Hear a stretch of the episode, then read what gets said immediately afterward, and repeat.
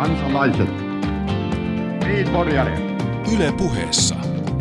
Leikola ja Lähde. Jos tämä asia ei pian selvene, minä menen radioon ja pidän puheen. Perjantaisin kello yksi. Ja oikein hyvää perjantaita. Tänään emme kysy, miten lakia luetaan pelkästään, vaan kysymme lisäksi, luetaanko sitä niin kuin sitä kirjoitetaan vai kirjoitetaanko se niin kuin se luetaan. Mutta Yhdysvalloissa on luettu yksi vuoden merkittävimmistä puheista ja tietysti sekin on kirjoitettu ennen kuin se on luettu, mutta Yhdysvaltain presidentti Barack Obama piti vuosittaisen State of the Union puheen kuluneella viikolla. Ja kyllä täytyy sanoa, kyllä se on kuin musiikkia, kun kuuntelee, kun, kun Obama puhuu. Et siinä on tauot paikoillaan, siinä on painotukset paikoillaan ja, ja, ja tota, kai se tilanne semmoinen, että pakko siinä on vähän hurmatakin. Tuota, ja ihan täysillä tämä kyllä hurmaaminen ei mennyt. Siellä yleensä on tullut yksi vastauspuheenvuoro, mutta nyt nousi heti neljä kättä.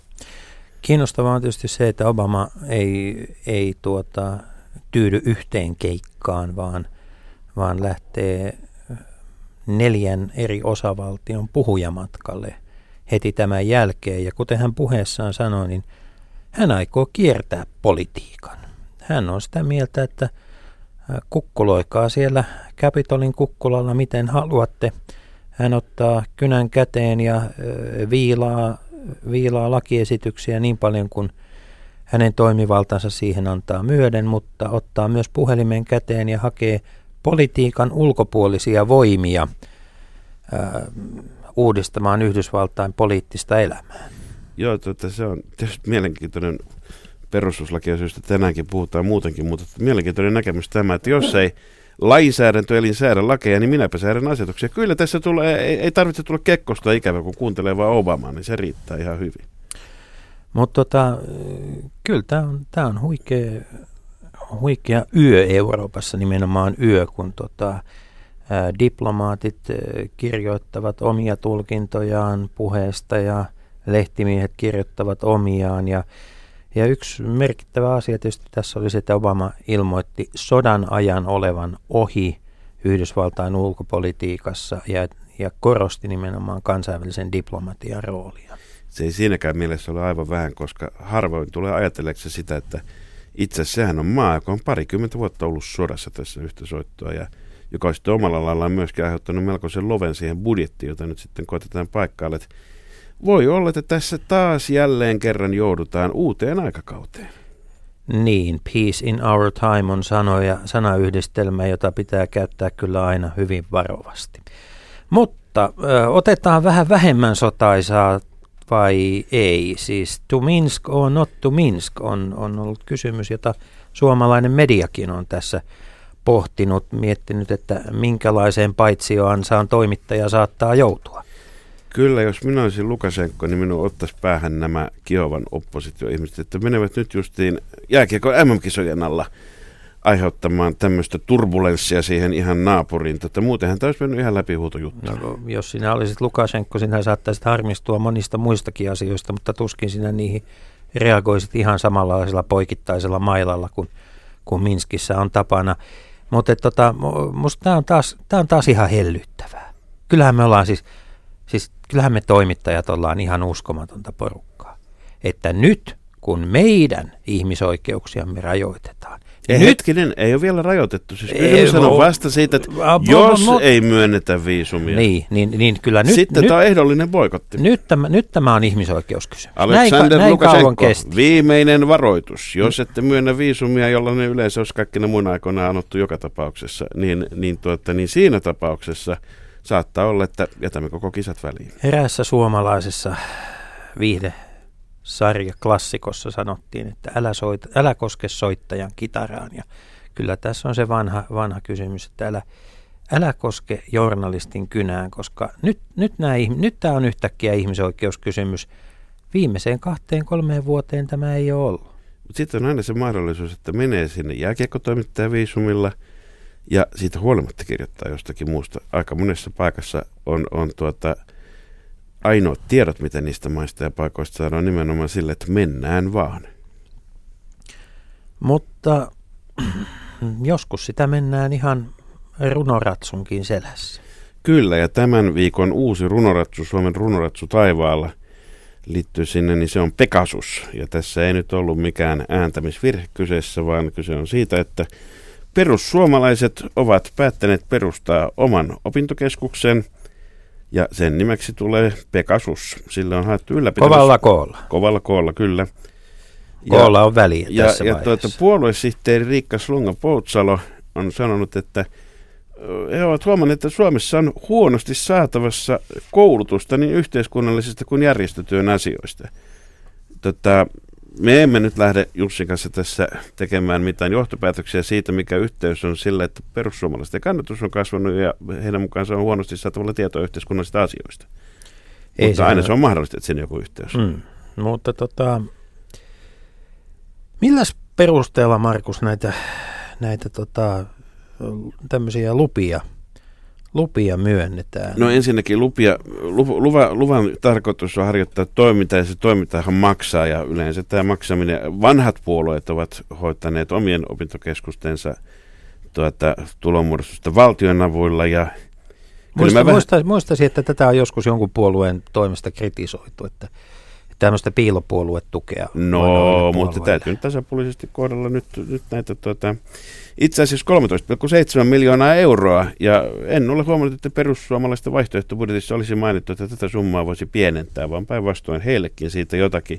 Mutta mielenkiintoista on, että tuota, laki vapaasta sivistystyöstä sanoo, että tämmöisen ikään kuin luvanvaraisen toiminnan, niin, niin, tota, niin sen tietysti sen pitää täyttää nämä tavoitteet. Ja vapaan sivistystyön ensimmäinen pykälä, työn järjestelmän koulutuksen tavoitteena on edistää ihmisten monipuolista kehittymistä, kansanvaltaisuuden, moniarvoisuuden, monikulttuurisuuden ja kansainvälisyyden toteutumista. Eli vihdoinkin saamme myös perussuomalaiset edistävän monikulttuurisuuden toteutumista. Mutta tiedätkö, mitä se opetusoppi on, mitä siellä harjoitetaan? No, Se on pedagogiikka.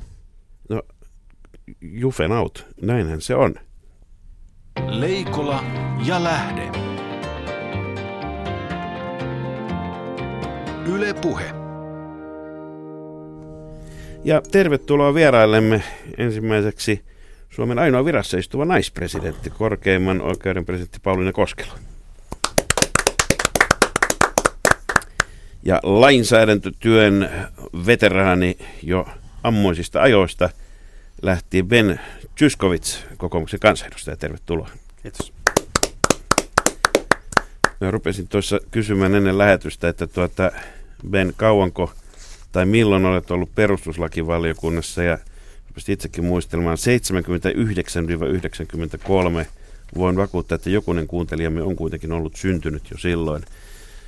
Mutta aika pitkään katsonut aika monelta kulmalta tota, kysymys, johon saamme varmasti menemään koko tämän tunnin, mutta tota, ihan ensin kuitenkin, miten lainsäädäntötyö on ehkä tätä EUta kytkentää lukuun, mikä on, mitä, mitä muita isoja muutoksia tässä on ollut siinä aikana? Kyllä lainsäädäntötyön tietyt perusteet on pysynyt ihan ennallaan ja eduskunta on aika konservatiivinen laitos. Esimerkiksi ensi, maan, ensi tiistaina presidentti avaa vuoden 2014 valtiopäivät, eli meillä on edelleen valtiopäivät, jotka kestää sieltä helmikuun alusta jouluun ja sitten seuraavan helmikuun alusta taas uudet valtiopäivät. Jonkun verran eduskunnan työtavat on toki kehittyneet aikaisemmasta kolmesta käsittelystä. On, on tultu kahteen käsittelyyn, siis puhun täysistuntokäsittelyyn. Totta kai tämä tietotekniikka on aivan eri tavoin tuonut tietoa kansanedustajien ja eduskunnan virkamiesten ja muiden saataville. Kansalaisten yhteydenpito kansanedustajiin tai viestien välittäminen kansanedustajille on valtavasti helpottunut tämän sähköisen viestinnän kautta.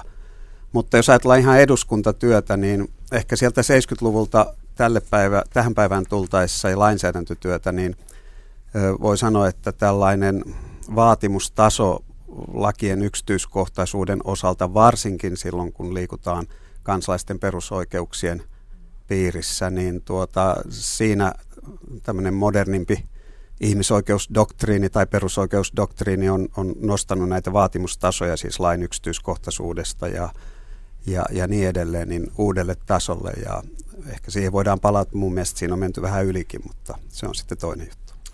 Vieläkös Ben äh, kansalaiset, kun puhuit tuossa, että että yhteydenpito on muuttunut, niin vieläkö eduskunnassa nähdään karvalakkilähetystöjä?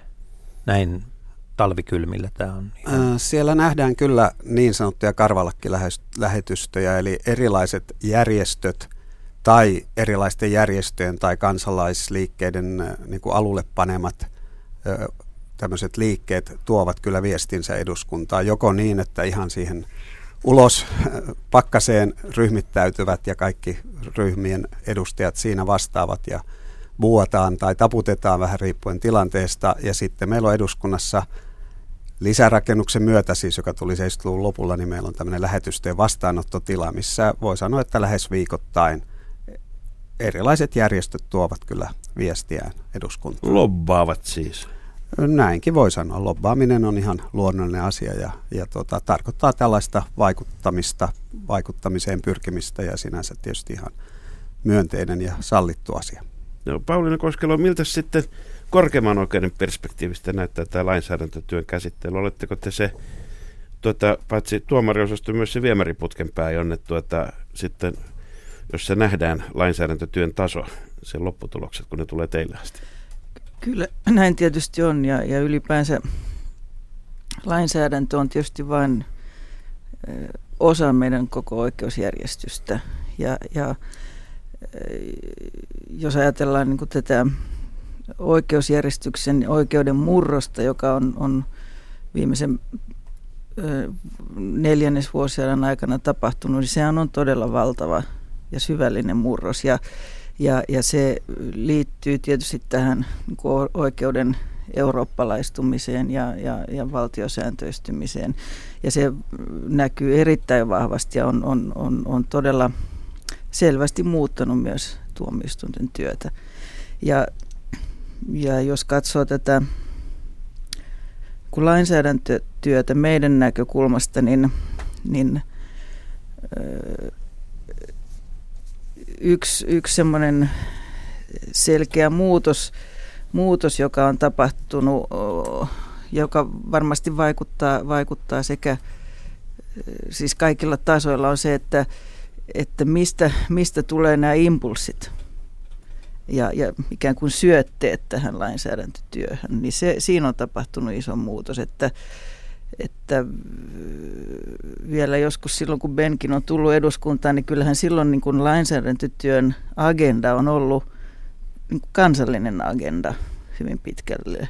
Tietysti on ollut siis ulkoisia vaikutteita, ulkoisia paineita, esikuvia ja niin edelleen, mutta kuitenkin se, että missä, mitä milloinkin on tehty lainsäädännön alalla, niin, niin se on ollut tavallaan kansallisten ratkaisujen varassa.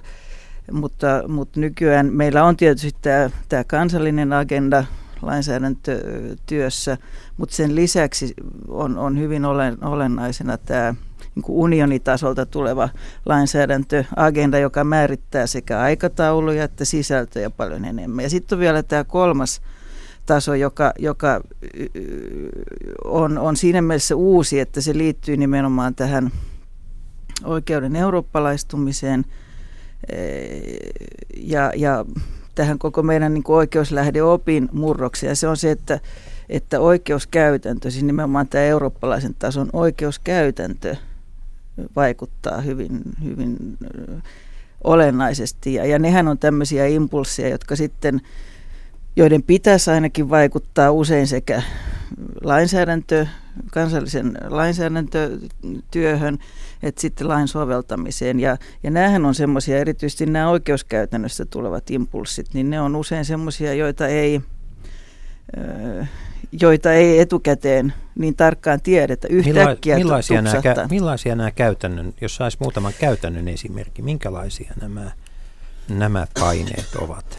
No esimerkiksi jos ajatellaan nyt jotain ihmisoikeustulkintaa, joka saattaa vaikuttaa hyvinkin merkittävällä tavalla niin kuin meidän kansallisen oikeusjärjestyksen jopa tämmöisiin perusrakenteisiin. Eronrikosten niin seuraamuksia. Esimerkiksi tämä niin sanottu niiden ongelma on, on, on erittäin hyvä ja, ja iso esimerkki. Että, että, että siinähän taustalla on se, että, että Euroopan ihmisoikeustuomioistuin viisi vuotta sitten muutti tulkintalinjaansa ja, ja siinä oli niin kuin se impulssi joka, joka oli pohjana tälle linjanmuutokselle ihmisoikeustuomioistuimessa, oli yksittäisen juopon venäläisen sotilaan häiriökäyttäytyminen. Se johti sitten tämmöiseen uuteen linjanvetoon, joka nyt meillä jo on johtanut siihen, että meidän seuraamusjärjestelmät natisee liitoksista ja niiltä tavallaan menee osittain se vanha pohja pois.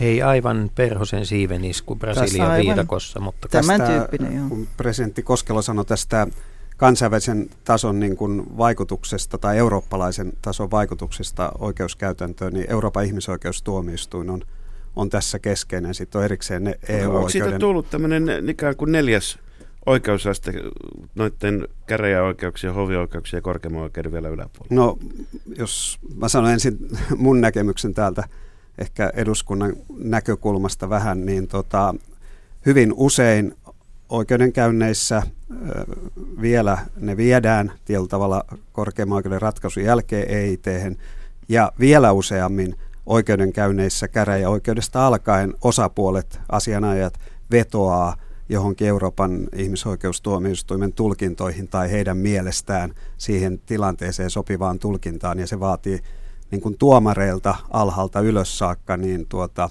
aika lailla niin kuin myös perehtymistä sitten Euroopan ihmisoikeustuomioistuimen tulkintakäytäntöön. Ja jos mä saan ottaa tämmöisen kannan, että mitä mieltä mä oon tästä, niin mä en ole ollenkaan innostunut kaikilta osin. Euroopan tasolla käydään muun muassa Britanniassa aika paljon keskustelua siitä, että jos Britanniassa on tuhat vuotta ollut parlamentti, joka on osannut säätää lakeja, niin pitääkö Britannia nyt alistua sitten siihen, että Euroopan neuvoston piirissä on ihmisoikeustuomioistuimin, joka, joka tulkitsee, ja Britannian korkein oikeus esimerkiksi tietoisesti päätti tietyssä tilanteessa olla noudattamatta EITn ratkaisua, jonka jälkeen EIT itse muutti omaa ratkaisuaan ja totesi, että se oli ollut väärässä. Eli, eli kauniisti sanottuna tilanne hieman elää. Eli mun mielestä EIT ei nauti, sanotaan mun silmissä, hirveän suurta arvonantoa. Musta tuntuu, että kaikki Euroopan ihmisoikeusfundamentalistit on koottu sinne Euroopan ihmisoikeustuomioistuimeen. Ja Jokunen on varmaan vielä. Jos mä saan sanoa kielteisen esimerkin mun mielestä, niin Suomessa aikaisemmin on lähdetty siitä, että oikeudessa pyritään löytämään se aineellinen totuus. Eli että onko joku tyyppi esimerkiksi murhannut vai eikö se ole murhannut.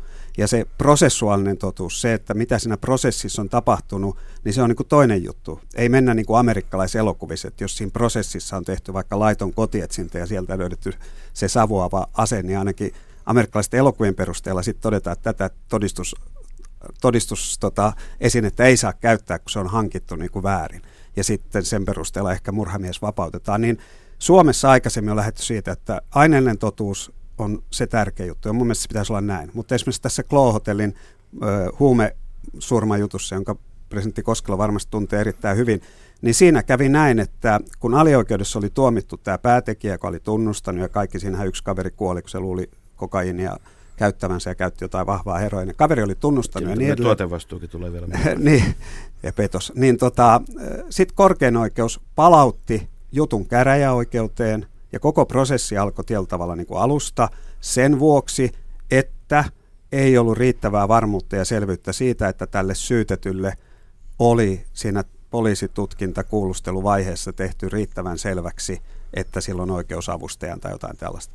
Eli kun mä ajattelen näin, että... Eli sä vastustat kikkailua. Mä ajattelen näin, että Suomen perinne on se, että jos on täysin selvää, että tämä kaveri on murhaaja, tai tässä tapauksessa nyt sitten... Eikö yleensä sitä varten oikeudenkäynnit käydä, että päästäisiin niin kuin selville siitä, että onko se täysin selvää vai ei täysin Niin, selvää. no näin on Suomessa ollut aikaisemmin mun mielestä. Koska että jos aina kaveri... ihan täysin selvä ennakolta Joo, ei ennakolta, ei ennakolta niin? vaan tässä prosessissa. Jos todetaan, että tämä kaveri on tehnyt sen, se on tunnustanut sen, kaikki on täysin selvää, niin se tuomitaan.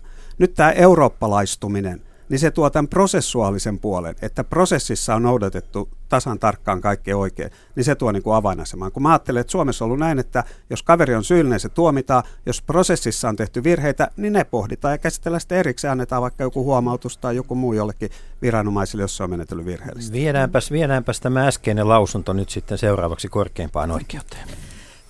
Sitä Benin... Niin se perustui siis EITn ennakkopäätökseen, mm. että korkeaoikeus menetteli näin. Mun käsittääkseni, mutta nyt kuullaan... Joo. Siis Be- Benin esimerkki on, on, on yksi ihan todellinen ja, ja oivallinen esimerkki tästä kehityksestä, että miten tämä eurooppalaistuminen vaikuttaa meidän oikeusjärjestyksen, että nämä niin prosessuaalisen oikeusturvan merkitys ja prosessuaaliset oikeusturvatakeet, erityisesti rikosprosessissa, ne on, ne on äh, tämmöisiä meitä sitovia äh, vaatimuksia, joita sitten, jotka, jotka sitten kehittyy ja tiukentuu nimenomaan ihmisoikeustuomioistuimen tulkintojen kautta. Ja tämä, tämä esimerkkitapaus liittyy, liittyy juuri mm, tämmöiseen meidän järjestelmäkysymykseen myös sikäli, että, että, mm, että tämähän ei ole ongelma enää sen jälkeen, kun me olemme sitten meidän omat käytäntömme ikään kuin saaneet kuntoon. Mutta tämä oli siinä mielessä juuri, juuri yksi kuvaava esimerkki myös, että, että ihmisoikeustuomioistuimen oikeuskäytännön myötä asetetaan yhä tiukemmat vaatimukset, jotka kohdistuu tähän rikosprosessiketjun ihan ensimmäiseen, ihan ensimmäiseen vaiheeseen. Ja, ja, siitä, tarkkana pitää ja, olla. ja siitä menee sitten, mm. sitten niin kuin tästä tapauksessa meni noin kolme vuotta, kunnes tämä ongelma – tuli tavallaan korkeimmassa oikeudessa havaintopiirin, että meidän järjestelmä ei olekaan kunnossa. Ja silloin tietysti tässä tilanteessa on joku tämmöinen keissi, jonka yhteydessä joudutaan sitten toteamaan, että nyt uudet vaatimukset edellyttävät tämmöistä uudenlaista käytäntöä ja, ja, ja sen mukaan sitten täytyy tavallaan korjata meidän, meidän koko järjestelmää nimenomaan tässä riko, rikosoikeuden ja. toimintaprosessiketjussa. Mun Teks... mielestä meidän vanha järjestelmä oli parempi kuin tämä EITn järjestelmä, joka tuo tämän eurooppalaisen ja osin niin kuin amerikkalaisen prosessuaalisen totuuden lainausmerkeissä jotenkin niin kuin avainasemaan, kun mun Mut mielestä onhan se, se myös aineellinen totuus on herättänyt niin kuin ihmiset siihen, että nämä ihmisoikeuskysymykset ei ole tuolla Ambomaalla ja Afganistanissa pelkästään, vaan että on olemassa semmoisia niin näkökohtia, jotka tuota, ei ehkä täälläkään ole sit ihan joka suhteessa ollut parhaassa mahdollisessa mm. jamassa. Me, sehän, ja oikeastaan mun kysymykseni kuuluu, että onko tässä se riski, että me ollaan menossa entistä enemmän tämmöisten niin ennakkotapausten, siinä mielessä siis tämmöiseen brittiläiseen oikeussysteemiin, jossa koko aika ennakkotapauksella oikeuskäytännöillä luodaan sitä oikeutta, kun suomalaiset on tottunut uskomaan kuitenkin, että se mikä lakikirjassa on, niin se niin kuin ratkaisee ja sitten oikeutta ei enää luoda – niin hirvittävän paljon missään muualla. No oikeastaan se, mistä Ben tuossa äsken aloitti, niin, niin se on hyvin tärkeä keskustelu, koska jos, jos siirrytään nyt vähän tästä yksittäisestä esimerkistä tähän isompaan, isompaan kuvioon, niin, niin tilannehan on nimenomaan se, että, että Euroopan ihmisoikeussopimus sisältää hyvin rajallisen määrän artikloja – ne on ö, hyvin tasolla. yleisluontoisia ja, ja niiden sisältö itse asiassa hyvin suurelta osin määräytyy sitten tämän tulkintakäytännön myötä. Et se, se, se toiminta, mitä ihmisoikeustuomioistuin Strasbourgissa harjoittaa, niin se ei ole pelkästään niin kuin tämmöistä tulkintaa tämmöisessä ikään kuin klassisessa lain tulkintamielessä, vaan kun se operoi tämmöisten hyvin, hyvin välien normien pohjalta, niin se, se tulkinta on itse asiassa sisällön antamista Läkisinkin näille. Silloin. Ja, ja, ja, ja jos ajatellaan nyt vaikka tätä ihmisoikeussopimuksen kahdeksan artiklaa, joka, joka koskee yksityiselämän ja perhe, perheelämän suojaa, niin, niin sen soveltamisala on tavattoman laaja. Siis siinä muutamalla tekstirivillä – muutaman tekstirivin pohjalta itse asiassa hallinnoidaan ja, ja, ja määritetään niin kuin mitä moninaisimpia niin kuin e, elämänaloja. Siellä on, siellä on vaikka ihmisen nimi, tietosuoja, fyysinen koskemattomuus, kotirauha, perhesuhteet, terveys, ympäristö. Ja siis yhden ja artiklan uuniperu, pohjalta. Ja uuniperunareseptit. Mutta tota, tästä kaikesta kuullaan se, että oikeustavat selvästi eurooppalaistuu nopeammin kuin suomalaisten juomatavat. Mutta tota, käykö tässä sillä tavalla, että yksittäinen kansalainen kokee kaiken tämän äskeisen kuultuaan, että se laki ei olekaan enää Suomen laki. Se ei olekaan enää niin kuin, ä, Suomessa suomalaisten, suomalaisia varten säätämää – vaan että et ikään kuin meille on vyörynyt jostain jokin ää, lakikäytäntö, joka johon, johon he itse eivät ole olleet sen syntyyn vaikuttamassa. Tavallinen kansalainen voi kokea tämän jossain konkreettisessa keississä, ja vähän riippuen mikä hänen roolinsa siinä keississä on, niin hän voi olla tyytyväinen tai vähemmän tyytyväinen siihen, että joku EIT, siis Euroopan ihmisoikeustuomioistuimen ratkaisu on siinä asiassa merkinnyt hänen kannaltaan sitä tai tätä. Yksittäisenä lainsääteenä mä henkilökohtaisesti koen, että tämä kehitys ei ollenkaan myönteistä. Mun mielestä Suomessa Suomen eduskunnan pitäisi säätää Suomen lait ja Suomen korkeimman oikeuden pitäisi tulkita viime kädessä näiden lakien oikea sisältö. Ja kuten korkeimman oikeuden presidentti Koskelo tässä sanoi, niin tästä Euroopan ihmisoikeussopimuksen hyvin yleisluontoisista ja yleisellä tasolla olevista säädöksistä – niin Euroopan ihmisoikeustuomioistuin käytäntöjensä kautta, tai siis ennakkotapauksessa kautta, niin menee näpertelemään yhä pienempiin, yhä hienojakoisempiin mm. asioihin, tekee niistä ihmisoikeuskysymyksiä, että eräskin professori sanoi kerran, että tuntuu siltä, että tänä päivänä ei niin pientä oikeudellista asiaa olekaan, etteikö se olisi merkittävä ihmisoikeuskysymys. ja kun, sä, Markus, se ja kun sä Markus sanoit, että enää ihmisoikeudet ei jotain ammumaalla ja tuolla, niin kun Euroopan ihmisoikeussopimus ja Euroopan ihmisoikeustuomioistuin sotien jälkeen perustettiin ja kauheat sotiaikaiset kokemukset, ihmisoikeuksien riistämiset, loukkaukset, murhat, vainot, kaikki oli mielessä, niin silloin todella tarkoitettiin niitä, mitä ihmisoikeudet munkin mielestä arvokkaina asioina. Mutta mä koen, että tämä ihmisoikeustuomioistuin itse banalisoi tietyllä tavalla tämän ihmisoikeuksien käsitteen, kun sitten ihmisoikeusasioita tehdään niin kuin kaikesta pienistä yksityiskohdista, jotka liittyy johonkin rikollisten oikeuksiin tai vankien oikeuksiin. Ja mä koen, sanon tämän vielä, että meillä oikeuden piirissä on, on niin kuin tietyllä tavalla tämän, näitä ihmisiä, jotka kutsuu itseään ihmisoikeusjuristeiksi, jotka tietyllä tavalla edustaa tiettyä hyvin tiukkaa koulukuntaa tässä asiassa. He on sitten nämä kolme neljä henkilöä perustuslakivaliokunnan näissä asioissa käyttämiä asiantuntijoita – ja kun perustuslakivaliokunnassa on pari kolme juristia, kuten Kimmo Sasi, jotka ymmärtää näitä asioita hyvin ja loput on maalikoita, niin tätä kautta näiden muutaman niin kuin hyvin tiukasti näitä asioita tulkitsevan suomalaisen tiettyyn samaan koulukuntaan kuuluvien juristien näkemys tulee perustuslakivaliokunnan näkemykseksi, ja se sitten sitoo eduskuntaa, se sitoo Toi on aika niin merkittävä niin väite, että sä sanot, että perustuslakivaliokuntaa pyörittää. Kyllä se näin on, ja nyt kun pohditaan, mafia, niin tota... en mä sano mafiasta mitään, vaan fakta on, joka sanon. löytyy vaikka valiokunnan pöytäkirjoista, että käytetään tiettyjä samoja asiantuntijoita, joka on ihan luonnollista, että niitä käyttää, ehkä löytyisi vähän muitakin, heidän näkemyksensä ja tulkintansa, jotka ei ole niin kuin riidattomia oikeustieteessä, niin heidän näkemyksensä tulee peruslakivallan näkemyksiksi ja sitä kautta vallitseviksi.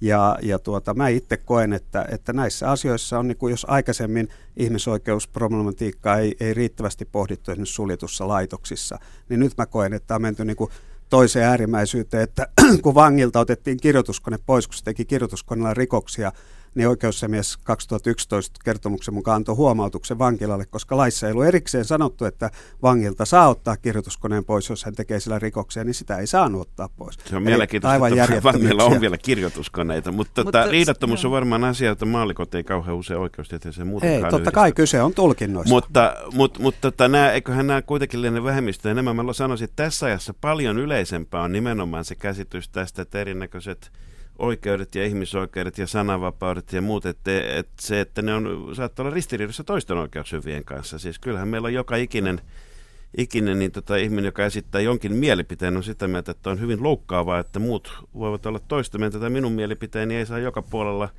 tota, sellaista kannatusta, mikä sen pitäisi saada. Tota, kuinka hyvin Pauline Koskelo ihmiset ymmärtää sen, että aika usein niin yksi oikeushyvä on toista oikeushyvää vastassa? No se toisinaan kyllä, kyllä unohtuu ja, ja, ja sitä kautta, jos palataan, palataan niin tähän keskusteluun nimenomaan siitä, että minkälaisissa prosesseissa nämä, nämä tulkinnat syntyy, niin, niin se on semmoinen tavattoman tärkeä keskustelu. Ja jos ajatellaan nyt tätä ihmisoikeustuomioistuinta yhtenä, yhtenä esimerkkinä, niin, niin siinä siis on tuomioistuin eurooppalaisella tasolla, joka – jonka pohjatekstit on hyvin yleisluontoisia. Ja jos, jossa sitten nämä tulkinnat syntyy yksilövalitusten pohjalta. Eli ihan yksittäisissä, yksittäisten tapausten pohjalla, jossa ensin on kansalliset oikeussuojakeinot käytetty. Sen jälkeen sitten se, joka on tyytymätön, joka edelleen katsoo, että hänen oikeuksiaan on loukattu, niin voi valittaa, valittaa Strasbourgiin. Ja siellä tuota, hänen vastapuolensa on Suomen valtio tai minkä tahansa muun sopimusvaltion hallitus. Ja jos ajatellaan, että se kansallinen prosessi, joka on käyty, on, on usein juuri semmoinen, että siinä on, on yhden oikeus vastaan jonkun toisen oikeus. Ja nämä kaksi osapuolta ovat siellä kansallisessa prosessissa vastakkain ja puolustavat, argumentoivat omia, omia, omia oikeuksiaan. Ja sitten kun asia siirtyy sinne Strasbourgin, niin se toinen osapuoli, jonka oikeudesta on myös kysymys, hän ei ole lainkaan mukana siinä prosessissa. Eli, eli se prosessiasetelma tavallaan niin vino, vino. vinoutuu mm. tässä mielessä. Toinen, toinen äh, tämmöinen äh, selkeä piirre ja ero esimerkiksi tässä, tähän EU-tuomioistuimeen, joka toimii Luxemburgissa, on se, että, että äh, unionioikeudessahan myös tulkitaan hyvin yleisluontoisia esimerkiksi primäärioikeuden, siis näiden perustamissopimusten normeja. Mutta se tulkintaprosessi on hyvin erilainen sikäli, että, että sen pohjana on se, että, että kansallinen tuomioistuin äh, vireillä olevassa asiassa huomaa, että tässä pitää soveltaa unionioikeutta, mutta sen tulkinta ei ole entisen oikeuskäytännön perusteella riittävän selvä. Me teemme sitten kysymyksen siitä, että miten tätä tiettyä unionioikeuden normia pitää tulkita. Siis vireillä olevassa asiassa me lähetämme kysymyksen, saamme siihen vastauksen, joka on, joka on siis normitulkinta. Ei, ei ratkaisu siihen meidän keissiin, vaan tulkinta ratkaisu siitä, miten tiettyä Euroopan unionin oikeussääntöä on tulkittava.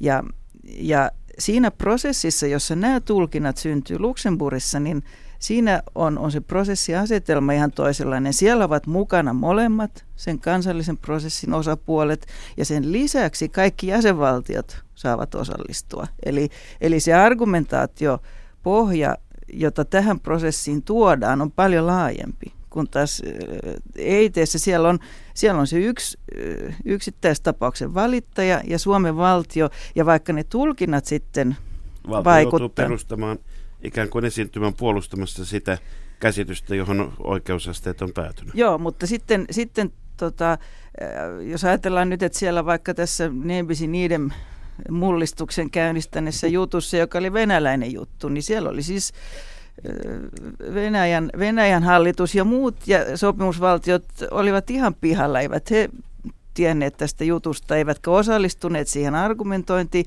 ja kuitenkin se tulkinta vaikuttaa niin kuin sitten koko Euroopan laajuudessa. Tämä prosessi, jossa nämä tulkinnat syntyy, niin, niin se on, on, on, paitsi että se on tuomioistuinprosessi, siellä on tuomarit, joilla ei ole niin kuin tämmöistä demokraattista legitimiteettiä tietenkään, niin, niin, niin, niin siellä se osapuoliasetelma, se pohja, jolta argumentoidaan näitä hyvinkin merkittäviä ja kauaskantoisia kysymyksiä, niin on, on osin aika kapea. Ja lopputulos tästä äsken mainitusta ne bis in idem, eli samasta rikoksesta, ei kahta rangaistusta tulkinnasta on se, että suomalaiset verokonnat pääsee nyt helpommalla kuin aikaisemmin. Käydäänpä läpi ihan lyhyesti, jos jompikumpi vieraistamme, Ben Zyskovits, kansanedustaja tai Pauliine Koskelo haluaa käydä tämän, tämän tuota, venäläisen sotilaan tapauksen lyhyesti kuulijoillemme läpi, koska vaikka emme siitä aiemmin ole kuulleet, se on selkeästi eurooppalaista lainsäädäntöä aina – aina tuota Zyskovitsin mainitsemia verokonnia myöden, myöden muokannut? No mä yritän lyhyesti selostaa, siis emme, meidän ei tarvitse sitä venäläiskeissiä käsitellä, vaan tätä itse kysymystä. Kysymys on siitä, että, että ihmisoikeustuomioistuimen oikeuskäytännössä on, on jo pidemmän ajan kuluessa niin laajennettu tulkintaa siitä, mitä pidetään rikosasiana, siis näiden oikeusturvatakeiden kannalta. Ja se tulkinta on laajentunut sillä tavalla, että, että myöskin tämmöiset hallinnollisessa menettelyssä langetettavat pienemmät taloudelliset seuraamukset. Ne, katsot, veronkorotus. ne, ne ringast, ri, rinnastetaan rangaistuksiin, siis perinteisiin rangaistuksiin. Ja, ja tämä Nebisin idem oppi, joka tarkoittaa siis ei, ei kahdesti samassa asiassa. Se tarkoittaa sitä, että yksi tapahtumaan kulku, yksi tosiasiallinen teko, se voi tulla seuraamusten kannalta arvioitavaksi vain kerran. Jos Mikä on, kysymys, ihan jos on kysymys tämmöisistä rangaistusluonteista seuraamuksista. Ja se, se ongelma tulee meidän näkökulmasta siitä, että kun meillä on, on hallinnolliset seuraamukset – menee yhdessä, mene, yhdessä menettelyssä ja sitten varsinaiset rikosoikeudelliset seuraamukset toisenlaisessa menettelyssä, niin kun näitä ei voi enää soveltaa päällekkäin, niin silloin on isoja vaikutuksia siihen, minkälaista seuraamusjärjestelmää me voidaan Eli jos noudattaa. ehdittiin antaa ensin veronkorotus, niin se riittää ja muuta muuta ei voi enää rangaista. Sitä. Näin on, joo. Leikola ja lähde. Yle.fi kautta puhe. Ja puhumme lain kirjoittamisesta ja sen lukemisesta ja vieraana kansanedustaja Ben Tyskovits ja korkeimman oikeuden presidentti Pauliina Koskelo. Pääsemme tuosta suoraan tuosta tuota, hallintoasioiden ja sitten rikosasioiden erilaisuudesta ja erillisyydestä siihen, että meillähän on kaksi eri tämmöistä järjestelmää. Meillä on, on erikseen hallinto, hallintopäätökset ja niistä valitetaan sitten aina korkeampaan hallinto-oikeuteen ja sitten – on riita-asiat ja siviilipuoli ja rikosasiat, jotka sitten menee käre- ja hovioikeuksien kautta korkeimpaan oikeuteen. Ja nyt Pauliina Koskelo olet joissakin yhteyksissä esittänyt julkisuudessa, että nämä voisi yhdistää. Eri maissa on hyvin erilaisia käytäntöjä. Joissain maissa on vielä kolmantena on sitten perustuslaki tuomioistuin, jossa katsotaan erikseen, erikseen että tota, mit, ovatko erinäköiset ratkaisut perustuslain mukaisia tai lainsäädäntöratkaisut Suomessa tätä asiaa hoitaa perustuslakivaliokunta, jossa taas Ben on pitkään ollut ikään kuin tietyn näköisenä korkeimman oikeusasteen vetäjänä myöskin aikoinaan. Näin voi melkein sanoa myöskin. Tuota, kun nyt kaikkea mietitään uusiksi, niin, niin miten tämä pitäisi miettiä, tämä kaksi- tai kolmijakoinen systeemi, joka nyt on siis tällä lailla järjestetty meillä, mutta monessa muussa paikassa toisella lailla? Joo, meillä tosiaan on, on koko itsenäisyyden ajan ollut tämmöinen kaksilinjainen tuomioistuinjärjestelmä ja, ja nythän meillä on, on suuri ja akuutti tarve miettiä uusiksi tätä meidän oikeudenhoidon järjestelmää. Ei pelkästään taloudellista syistä, Eli säästöjä. Siis säästöt, joita meihin, meihinkin, meidänkin toimintoihin kohdistuu, on erittäin olennaisia. Mutta se ei ole se, se, se koko koko asia, vaan, vaan toinen olennainen näkökulma on, on, on nimenomaan se, että tämä meidän oikeudellinen toimintaympäristö on muuttunut hyvin olennaisesti.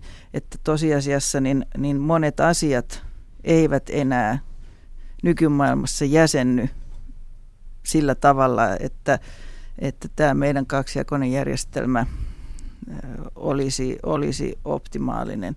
Ja tämä niiden probleema, josta äsken oli puhetta, se on tässä hyvä esimerkki, että meidän on, on itse en näe, että me pystymme itse asiassa ylläpitämään niin asialliselta kannalta semmoisia seuraamusjärjestelmiä, joita, joita tarvitaan ja halutaan tämmöisessä kaksilinjaisessa järjestelmässä. Juuri siitä syystä, että, että tämä nebis in kieltohan tarkoittaa sitä, että, että kun sama tapahtuman kulku voi tulla vain kerran arvioitavaksi, niin jos meillä on joku, joku seuraamus, jolla on sinänsä aika tämmöinen kapea suojaintressi, kuten fiskaalinen intressi, niin jos semmoista seuraamusta käytetään tai semmoiseen menettelyyn ylipäänsä mennään, niin se sulkee pois myös sitten semmoiset seuraamukset – ja seuraamusmenettelyt, joiden suojaintressi on ihan joku muu, ympäristön suojelu, terveydensuojelu tai muu. Siis, koska Eli useinhan on niin, että...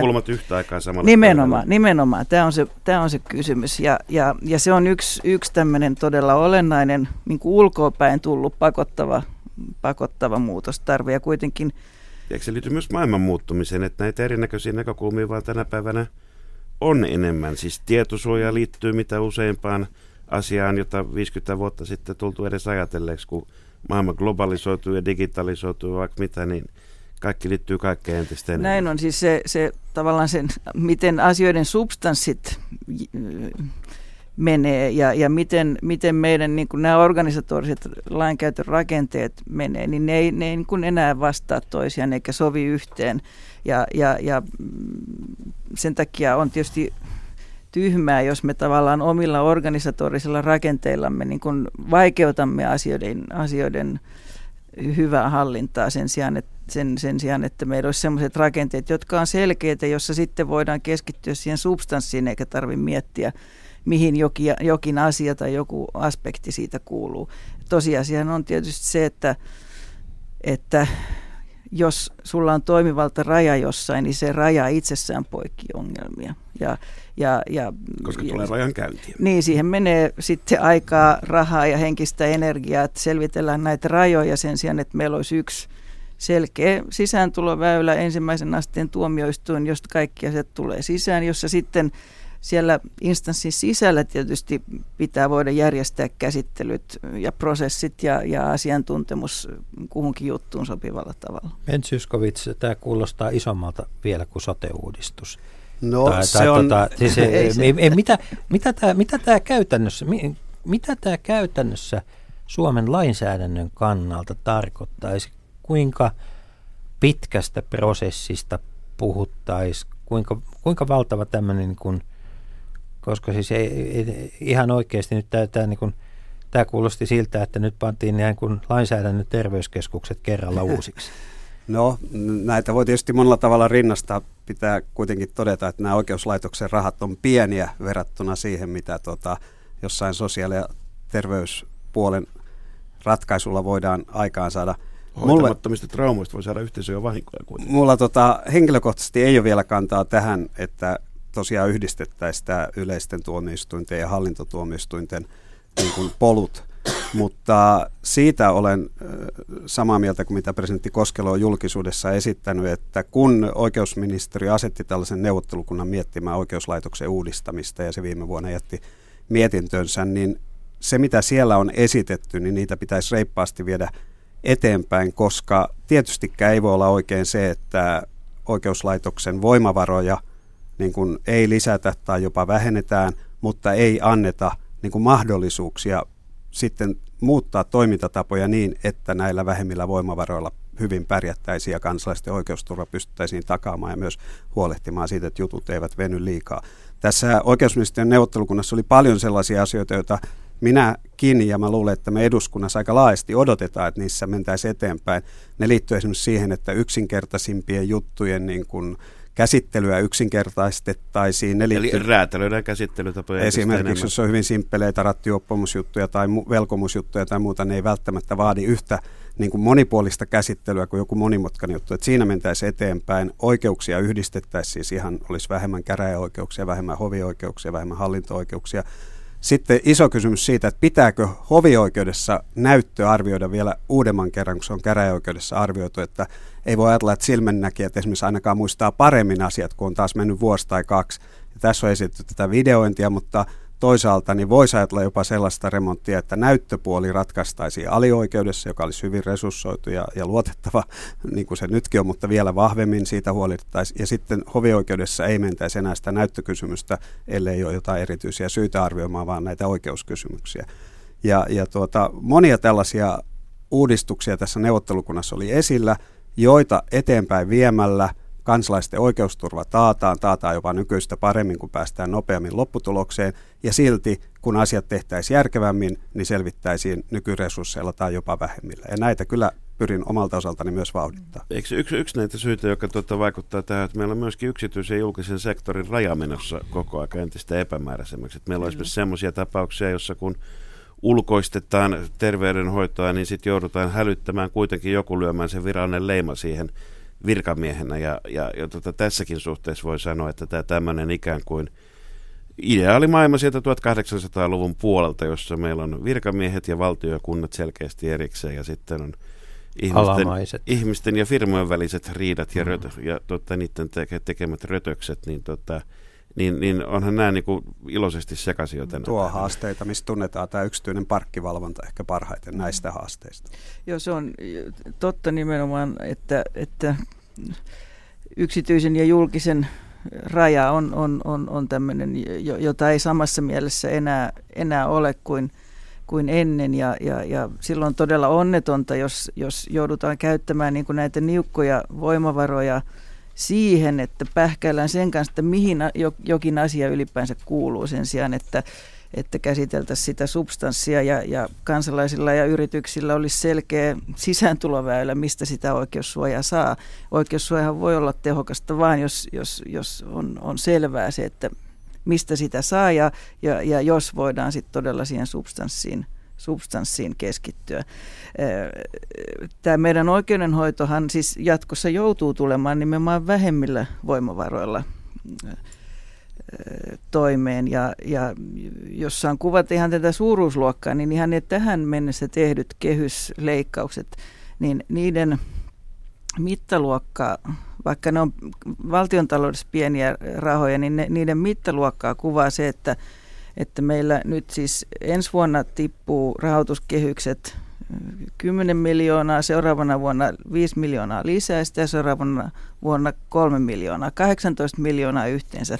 Se summa on yhtä suuri kuin kaikkien hovioikeustuomarien vuotuinen palkkasumma ja yhtä suuri kuin kaikkien hallintotuomioistuinten tuomareiden palkkasumma vuodessa. Siis tämä on se suuruusluokka, josta puhutaan. Ja silloin, silloin on tietysti tavattoman olennaista ja tärkeää, että menee supistuvat määrärahat käytetään oikein, siis nykyistä paljon fiksummin. Siihen on, siihen on mahdollisuuksia, kun me käytetään sitä liikkumavaraa. Ja, ja toinen, toinen olennainen asia on se, miksi tällä, näillä kaikilla uudistuksilla on kiire, että oikeuslaitoshan on hyvin jähmeä sen takia, että tuomarit on, niillä on virassa pysymisoikeus – joka on oikeusvaltion tunnusmerkki. Eli ainoa tämmöinen sauma, jolla voidaan, voidaan merkittäviä uudistuksia tehdä, on tämmöinen tilanne, jossa on, on, on suuri sukupolvenvaihdos. Ja, ja se on nyt yksi huoli tässä nimenomaan, että jos näitä uudistuksia ei saada,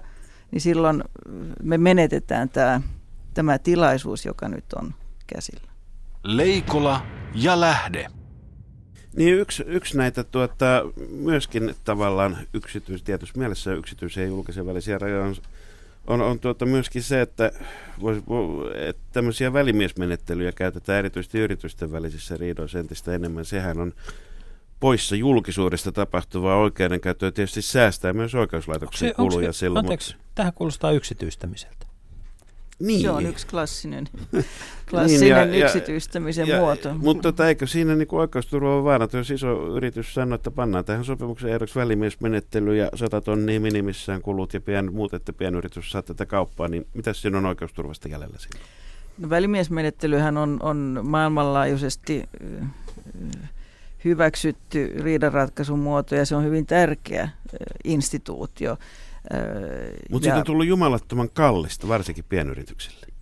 Joo, se on tietysti ongelma silloin, jos sitten heikompi osapuoli tavallaan ilman, ilman semmoista aitoa vapaaehtoista suostumusta joutuu tämmöiseen ja, ja niitä tietysti voidaan sitten joutua, joutua ratkomaan, että onko se, onko se välityssopimus pätevä, mutta välimiesmenettelyhän on sinänsä tärkeä, tärkeä oikeussuojakanava kanava ja, ja sehän perustuu siihen, että osapuolet siitä sopii. Mutta se, mikä on tietysti, tietysti yksi haittapuoli näiden, näiden ehkä toisinaan suurten kustannusten ohella on se, että ei synny oikeuskäytäntö, ei synny prejudikatuuria semmoisissa semmoisilla oikeuden tiedä, millä perusteella näihin on päädytty. Siis jo, monella alallahan tarvitaan nimenomaan ennakkopäätöksiä, jotta ei ainoastaan ohjata tuomioistuimia, vaan ylipäänsä asianosaiset saavat selvyyttä siitä, että miten, miten oikeuden normeja on, on tulkittava ja, ja semmoinen lainkäyttö, joka tavallaan tapahtuu sitten välimiesmenettelyssä, niin, niin se ei tuota semmoista julkista prejudikatuuria, joka sitten hyödyttäisi niin kuin oikeusyhteisöä laajemmin. Että se on siinä se yksi, yksi haittapuoli. Ja senkin takia on tietysti tärkeää, että meillä olisi, meillä olisi turvattu niin kuin tuomioistuinten toiminta sillä tavalla, että tuomioistuimet on myös tämmöisessä liike-elämän riidoissa niin kuin todellinen aito, aito vaihtoehto ja että sitä prejudikatuuria voitaisiin saada. Niin, oikeusvaltiolle tietysti tärkeää on myöskin oikeudenkäyntien julkisuus ja, ja päätösten julkisuus. Ja mielellään perustelujenkin julkisuus. Tota, ne kaikki liittyy kiinteästi, kiinteästi yhteen. Ja, ja tota, mutta kun korkein oikeus meillä Suomessa on siis se aste, josta haetaan ensin valituslupaa sitten hovioikeudesta. Jos se valituslupa saadaan, niin sitten se otetaan käsittelyyn. Niin nämä valituslupien myöntämisen perusteet ei ole julkisia. Miksi näin? Siis myöntämisperusteethan on, on laissa ja se, että sitten... Mutta yksi, siis kussakin tapauksessa. Silloin ei, ei yksittäistapauksessa ei erikseen perustella, miksi lupa ei myönnetä. Jos me käytettäisiin kapasiteettia siihen, niin, niin silloin se olisi taas pois nimenomaan siitä ydintehtävästä, johon meidän niukat voimavarat yhä selvemmin pitäisi voida kohdistaa. Eli, eli jos lupa ei myönnetä, niin silloin jokaisen pitää tietää, että näitä laissa säädettyjä perusteita ei ole siinä tapauksessa nähty. Sehän perustuu luottamukseen siihen, että se te olette tehnyt harkintanne asianmukaisesti. Pitäisikö Ben Zyskowicz näistä olla vaikka jollakin yhteenveto tai summaus tai muulla tasolla oike- tuota, vai, vai riittääkö se, että kansalaiset luottaisivat, että kyllä korkein oikeus tietää, mitä se ottaa käsitelläkseen? No maailma ei ole täydellinen ja mun mielestä isompi ongelma on juuri se, että jutut viipyy. Ja jos nyt sitten korkeinta oikeutta esimerkiksi tai hovioikeutta niin kuin vastuutettaisiin lisää tekemään töitä ja perustelemaan laajemmin ja muuta esimerkiksi niitä tilanteita, missä ei valituslupaa anneta, niin silloin jutut viipyisi vielä enemmän. Ja se, että oikeusturva viipyy liikaa, niin se käytännössä usein johtaa siihen, että se oikeusturva ei toteudu. Siis se viipyminen on jo niin suuri oikeuden menetys joillekin, jotka siinä löyhässä hirressä roikkuu Mut vuosikausia. Tänä päivänä kansalaiset Eli, edellyttää transparenssia Kyllä, mutta jos enemmän. kansalainen on vienyt juttunsa käräjäoikeuteen, sen jälkeen se on käsitelty hovioikeudessa, niin mun mielestä ajattelun pitää olla niin, että se on siinä. Ja sitten erityisissä tapauksissa, erityisissä tilanteissa, niin voi saada valitusluvan hovioikeudelta. Mä olisin valmis niin kuin karsimaan myös juttujen virtaa käräjäoikeudesta hovioikeuteen, niin että siellä enemmän ja laajemmin käytettäisiin tämmöistä jatko, jatkolupaa. Eli toisin sanoen oikeusturvan tarve yhtäältä ja sitten niin todelliset voimavarat toisaalta pitää jotenkin järkevällä tavalla suhteuttaa toisiinsa. Ei voi ajatella, että kaikissa pienissäkin asioissa, jotka voi olla periaatteessa hyvin tärkeä, joku naapurin riita jostain josta ne, sille ne, ne voi olla siis vuosikausien riita ja myrkyttänyt täysin naapurusten välit, mutta se, että, että kaikki pienimmätkin riita-asiat, onko se kaksi metriä tänne päin vai tonne päin se raja siinä, että ne kaikki... Käräjöikö suomalaiset sitten herkemmin en mä tiedä, En mä väitä, että ne käräjöi siis, herkemmin. Eikö riita on kuitenkin se klassikko? en tiedä, onko tänä päivänä. Mä yritän sanoa sitä, että, että erilaisissa ö, tilanteissa se oikeusturva – kieltävä intressi noin objektiivisesti arvioida on vähän erilainen ja, ja täydellinen järjestelmä johtaisi vaan siihen, kun resursseja ei ole loputtomasti, että niin kuin jutut viipyy entistä enemmän, kuin pitäisi päästä toiseen suuntaan, että jutut tulisi nopeammin, vaikeimmat asiat käsitellään ja, ja isommat riidat niin kuin hyvin perusteellisesti, sitten jotkut tavalliset rattijuopumukset tai muut, niin käsiteltäisiin vähemmän perusteellisesti ja pääsääntöisesti. Näin, se käsittelyketju ja, ja ne, se panostus juttuihin täytyy saada niin kuin tarkemmin eriytettyä sen mukaan, että mikä se intressi on ja mikä sen jutun niin kuin oikeudellinen Saanko mä, kun aikaa on hyvin vähän, niin tuoda yhden... Aika on aina rajallista, niin kuin on, niin, niin kuin on valtion oikeus, budjettikin. Oikeusjärjestelmän resurssitkin. Tota, Professori Heikki Halila yhdessä artikkelissaan kiinnitti mun mielestä hyvällä tavalla huomiota siihen, jonka jokainen voi näkeä nyt, kun mietitään sote-uudistusta ja kuntauudistusta ja kaikkea muuta, että jos aikaisemmin 60- ja 70-luvulla oltiin huolissaan niin kuin oikeuden politisoitumisesta, eli mm. silloin oli näitä, että, että tota, tuomarit pitäisi ehkä valita niin kuin poliittisemmin tai jotain muuta, niin Halila kirjoitti, että nyt pitää olla niin kuin huolissaan politiikan oikeudellistumisesta. Että jos me katsotaan kaikkia melkein isoita kiistalaisia lainsäädäntöhankkeita, joita tällä hetkellä on, tai vaikka tällaista, joka liittyy tähän oikeusjärjestelmään, kun tämä syyteneuvottelu, järjestelmä, jossa voi sopia jutut ja sitten loput saadaan niin kuin anteeksi tietyllä tavalla. Niin kaikki on perustuslakivaliokunnassa. Ja, tai ne on menossa, tai ne on ollut, tai ne on tulossa sieltä. Ja, ja tämä niin politiikan normaali liikkumatila mun näkökulmasta kaventuu, kun kaikista asioista tehdään tämmöisiä perustuslaki- tai perusoikeus- tai ihmisoikeuskysymyksiä. Kaukana aika, jolloin kävelit, mentiin kabinettiin ja istuttiin siellä. No ei niin politiikan joko valta, tai savu nousi. Ei politiikan valta pidä tietysti olla rajoittamaton, ja perusoikeudet on olemassa rajoittaakseen myös lainsäätäjävalta. Mutta kun meillä on esimerkiksi sellainen perusoikeus kuin yhdenvertaisuus, joka on tärkeä, niin jos sitä ruvetaan niin kuin hyvin laajasti tulkitsemaan, niin meillä sosiaalipolitiikka, veropolitiikka, aluepolitiikka, moni muu politiikan lohko törmää oikeuksiin, koska niissä joudutaan jatkuvasti vetämään rajoja, ei mielivaltaisesti, vaan tietyllä järkevillä perusteilla eri kohtiin erilaisten ihmisryhmien välillä.